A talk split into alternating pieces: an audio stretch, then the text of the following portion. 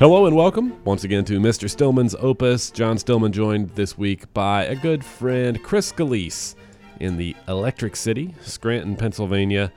Well, technically, what? Dunmore, Chris? Dunmore is where I actually live and where my, my practice is located, but uh, not many folks know about Dunmore are. So right next door, at stone's throw away is Scranton, and everybody knows about Scranton, especially with the popularity of the uh, the sitcom The Office, because yep. that's where uh, that's where that is based. So yeah, I just tell folks from outside the area that I'm uh, I'm from Scranton, and they know exactly where it is. By the way, we have some sort of affirmative action thing where every year we have to have one Notre Dame fan and one Dolphins fan on the podcast, and so I wanted to just knock both of those out in in one interview.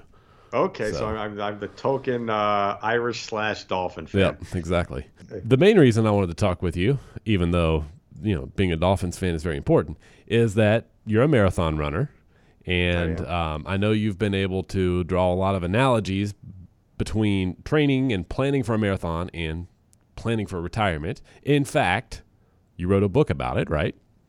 That's right. Yeah, it was published back in I think 2011 or 2012. It uh, time flies, but uh, it's called "Retirement is a Marathon, uh, Not a Sprint," and it ba- basically talks about how you could get to the finish line of retirement successfully. And so the thing that I think is is fun to think about is when you're getting ready to do a marathon. If you've never done it before, and I've never run more than four miles in my life, not cumulative total, but at one time right. I've never run more than four I, miles. I um, and so for people who haven't trained for a marathon before, it, it's not just the training, right? It's not just going out and, and running every day or every other day or whatever you want it to be. There's a lot of planning that actually has to go into it, right? Exactly. And usually for, for most folks that uh, that want to run a marathon, it will take anywhere from six months to a year of a of a carefully laid out and written training plan that takes into account how many runs you'll do each week. What are the distances of each of those runs? What is the purpose of each run? Some of your runs are filled with just easy days where you're running at a relaxed and a conversational pace. Some of your runs are filled with what are called speed work, where you are you're running faster than than normal. Some of your runs are long runs where you're going out there for 10 or 12 or 18 or 20 miles and you're trying to simulate the marathon. So it, it's it's not just a matter of just going out and running and thinking you'll be ready. You have to have a plan in place that uh, thinks about all the different uh, physiological aspects of the human body and how how to best train it to prepare you for success during that race. Yeah. What about the uh, nutritional aspect of it? That's that's a, a, huge part of it as well. I I always uh you know kind of talk about the human body, especially when you're training for a an endurance event like a marathon. It, it's it's like your automobile. You know the you know the the better gasoline you put into it, the higher the grade, the more efficient that the car is going to run. And the same holds true for for your body. The the better nutrition, the the better food that you put into your body, the more efficient uh, your body will perform uh, during that race. And then certainly, you know, the night before the marathon, I guess you're doing the carb load and all that, right? Right, yeah. Not only the night before, but generally uh, for about a week before the marathon, you do want to uh, carbo load because uh, the body burns carbs a lot more efficiently than it burns fats. So you want to have the uh, you know good supply of, of carbohydrates in your system, so your your your body is burning that, and it, it will you know give you the best chance of success come race day. I've been doing a carbo load for the last 15 years. I just haven't run a marathon yet. Um, and by the way, you've run how many? I've run. Um, I it's it's it's terrible to say that I've almost lost count. I think I'm at 68 now. Oh my goodness! Um, but it's it's in the high 60s. So that, I mean, at what age did you start? How many a year are we talking? Yeah, so my first one, I ran my first in 1993, so that's 23 years. So yeah, about about three a year is uh, is what I try to average. You know, yep. some years I've only ran one. There's been a couple years where I've ran six or eight, but you know, over average, it's you know about the two to three a year. So when you have a, a marathon on the horizon, Uh, how far in advance of that marathon do you start a, a, a pretty regimented, really planned out training schedule? Well, for myself, John, because I've been doing it for so many years and for so long, I almost feel like I'm perpetually training for a marathon because you know, I generally will do at least one in the spring and one in the fall. So for me, it's it's year round that I'm in training mode, if you will. You know, one, but once I get, let's say, three months away from race day, then the training will become that much more focused. Uh, but in my book, and when we're talking here, when I'm talking about laying out a marathon plan and how important the planning aspect is over a period of six to 12 months, uh, it's really for the for the first timer or for the novice marathoner.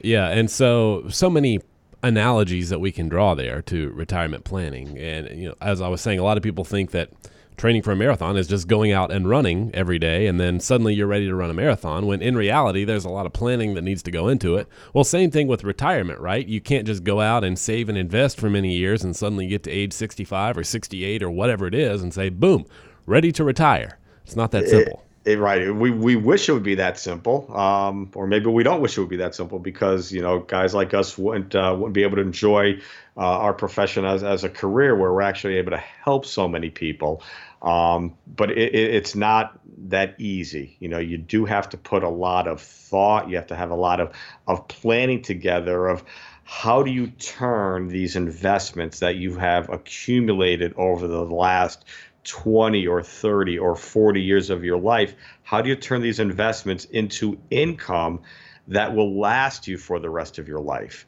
And that, that's one of the big challenges too, John, is when you think about it, when you are – saving for retirement, a lot of times people have a fixed goal in mind, a fixed age in mind. So let's say you're 35 right now and you want to retire at 65. Well, you could say to yourself, okay, I have 30 years now to save for retirement. So that's kind of manageable because you have a fixed number to shoot for. But once you get into retirement at, let's say, 65, and now you need to make sure that your money lasts for the rest of your life, well, we now have an unknown. How long is the rest of your life? And we don't know how long it's going to last. And that's one of the things that makes planning for retirement such a challenge is just that unknown of how long this money needs to last for. And that's where the marathon component comes in. And I know, as you said, the title of the book is Retirement is a Marathon not a sprint. Um, so many people, I feel like, because they don't have that plan, they get into the early years of retirement and they're just going too fast. You can't go on a, a all-out sprint the first couple of miles of a marathon. Well, same thing with retirement, right? Oh yeah, I, and the, this is one of the biggest mistakes I see people make is that they number one, are taking too much risk with their portfolio, with their investments during retirement. And number two, they're spending way too much in the first couple of years of retirement. And that's a mistake, or it's a potential mistake, again, because we don't know how long we're going to live. And if you're spending twice as much as you should be, or three times as much as you should be in the early years, that may be okay for those early years but it eventually will catch up with you where you look back at some point and say, uh oh, I made a mistake. I spent too much. Now I have nothing left. And the same thing happens with with marathon runners, John, especially with inexperienced marathon runners, where they'll go out in the first couple miles of that race and they feel great. They have all the energy of the the crowds helping them, and they're so excited that this is their first marathon. They finally got to the starting line. They've trained for months, and now we're ready to go. I feel great. And they start out and they run a lot faster than they're capable of just because they feel so good. And that may not catch up with them for the first two or three miles, or even maybe the first eight or nine miles. But if you go out faster than you're capable, it is going to catch up I could almost guarantee it's going to catch up at some point, usually around mile 15 or 18 or 20, where then you just feel like you have nothing left. and that's where folks they, we talk about hitting the wall where they have no energy left and they uh, it's almost like a death march then where they have to stop running and they're just walking now and even walking becomes a struggle so it happens so often in marathons where people start out too fast and the same thing could happen in your retirement if you start out too fast uh, it, it will eventually catch up with you and, and can ruin your whole plan i take it you've never done that come out of the gate too fast, even in your early marathons? Actually, uh, my first few marathons, I was because I read all the books and did all the the right training. Uh, I was very very cautious with it. Uh, where it came back to hurt me later on was. Uh, you know, experience provided me with overconfidence, and I was thinking, "Oh God, I've done this so many times. Now I could, uh, maybe I could get away with it." You know, going out too fast, and uh, never works. you know, so I have had those marathons, John, where I am reduced to that that death walk, and it's just like, oh man, I'll never just get me to the finish line, and I'm never going to do it again. But then you always forget about how bad it feels, and uh, I sign up for it again. Yep. So many different retirement analogies we can draw from marathon training. Maybe that's why you're so successful as an advisor, Chris. You've run all these marathons over the years, and uh, even if you're not drawing a, a, clear distinction when you're talking with your clients about retirement planning and marathon planning, you have that in the back of your head, and it just kind of helps you with the overall planning process. Right, right. I, I, I tend to be a patient person uh, because training for a marathon and running a marathon, there's really no instant gratification. You have to trust in the months of training that it will help you be successful come race day. And, it always has worked out for me, thankfully, for the most part. And it's the same thing with, with retirement planning. Everybody wants to hit a home run. Everybody wants to have that magical stock that, you know, returns 50% in one year. You just hit a home run. And we know from experience that those happen just very, very, very infrequently. While it's more exciting to get a 50% return in one year, I would rather just consistently get four or five or six percent year after year after year without the big ups and downs. I'd rather have it just slow and steady wins the race. Uh, it goes back to the, the classic tortoise and the hare analogy. Uh, just steady Eddie as it goes is the best way to be successful in, in, in marathon running, and it's also the best way to be successful in retirement planning.